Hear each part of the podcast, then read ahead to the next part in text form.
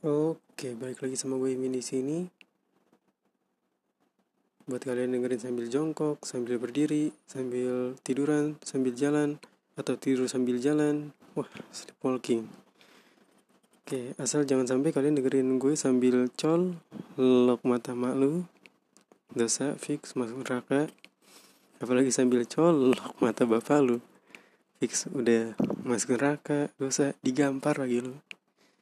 Oke lah, daripada basa-basi lagi, mending kita masuk ke materinya. Buku Diane E. Papalia dengan judul Perkembangan Manusia, jilid 1. Let's go.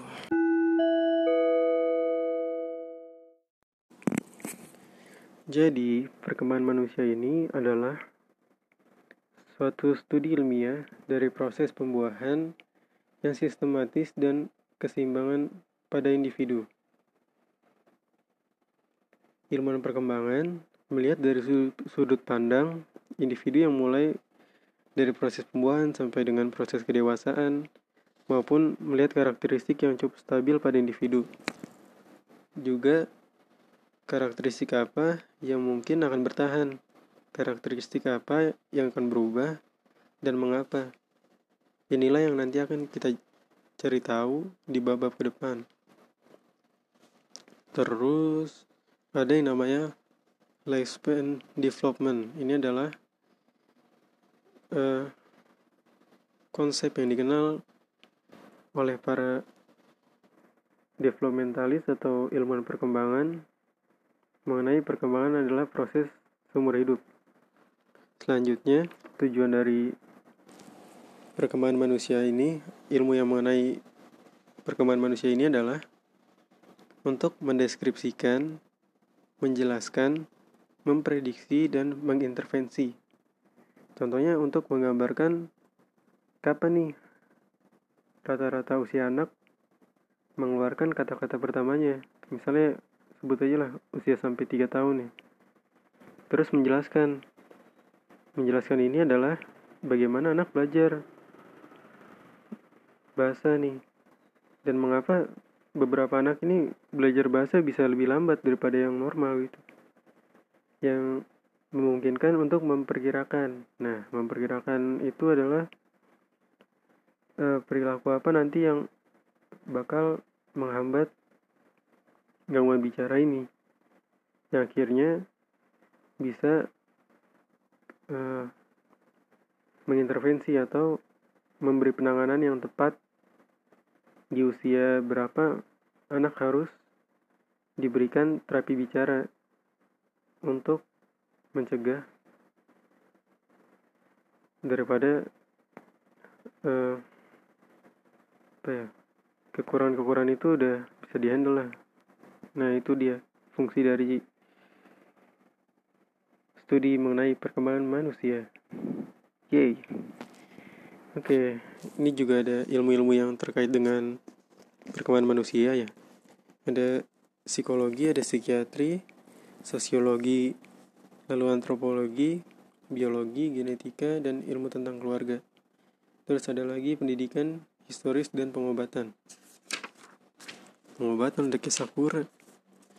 Terus ada domain-domain perkembangan. Yang pertama ada perkembangan fisik. Perkembangan fisik ini uh, dibagi lagi jadi pertumbuhan badan, pertumbuhan otak, termasuk dengan pola-pola perubahan kapasitas sensori atau keterampilan motorik dan kesehatan. Kapasitas sensori yang seperti kita tahu ini seperti indra-indra, susah banget ngomong indra, adalah indra bekti, ya, yeah. indra-indra yang kita punya seperti mata, telinga, ada penciuman hidung dan lain-lain lah. You know lah ya. Terus ada yang namanya keterampilan motorik. Ini adalah keterampilan dibagi dua. Ada motorik halus dan motorik kasar. Motorik halus itu motorik. Motorik kasar itu motorik. Enggak enggak kayak gitu. Motorik halus itu adalah ya kayak jemari jari jemari nih misalnya kayak menggenggam nyubit atau colok mata orang tuh. Itu kapasitas motorik halus. Eh keterampilan motorik halus. Kalau motorik kasar itu kayak kita lari lompat. Nah itu aktivitas-aktivitas yang lebih lebih tinggi lah ini apa namanya? Tingkatannya lah dibanding motorik halus. Terus yang selanjutnya ada perkembangan kognitif. Pola-pola perubahan di dalam kemampuan mental misalnya kayak belajar atensi memori bahasa berpikir penalaran dan kreativitas Selanjutnya ada perkembangan psikososial, pola-pola perubahan emosi, kepribadian, dan hubungan sosial. Motorik, ya balik lagi. Lucu banget. Oke, balik lagi ya. fokus, fokus, fokus. Uh, jadi, walaupun di buku ini sering kali pembahasannya fisik, kognitif dan psikososial ini terpisah ya tapi secara nggak langsung ini saling terkait. Misalnya contohnya nih seseorang punya masalah dalam pendengaran nih misalnya tunarungu ya. Eh tuli. Iya tunarungu tuli. Iya tuli. Iya tuli tuli. Iya tunarungu atau tuli. Eh sobat tuli sobat tuli iya sobat tuli ya deh pokoknya orang yang memiliki masalah pendengaran tuh secara nggak langsung kognitifnya atau belajarnya bahasanya dan berpikirnya itu yang termasuk kognitif itu pasti terganggu dong. Secara nggak langsung soalnya mereka memiliki masalah di pendengaran mereka yang berakibat komunikasinya bakal terganggu gitu bakal fungsinya bakal ya lebih rendah daripada yang normal gitu. Selanjutnya kalau kaitan dengan perkembangan psikososial ya secara nggak langsung misalnya kalau anak yang bukan anak ya misalnya orang yang memiliki masalah yang sama tuh yang tadi memiliki masalah pendengaran ya secara nggak langsung dia bakal minder dong. Apa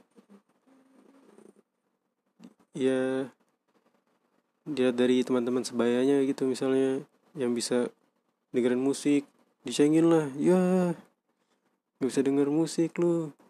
Emang kenapa? Lah denger dia. Aneh. Ternyata bisa denger ya. Oke lah. Sini dulu deh. Bye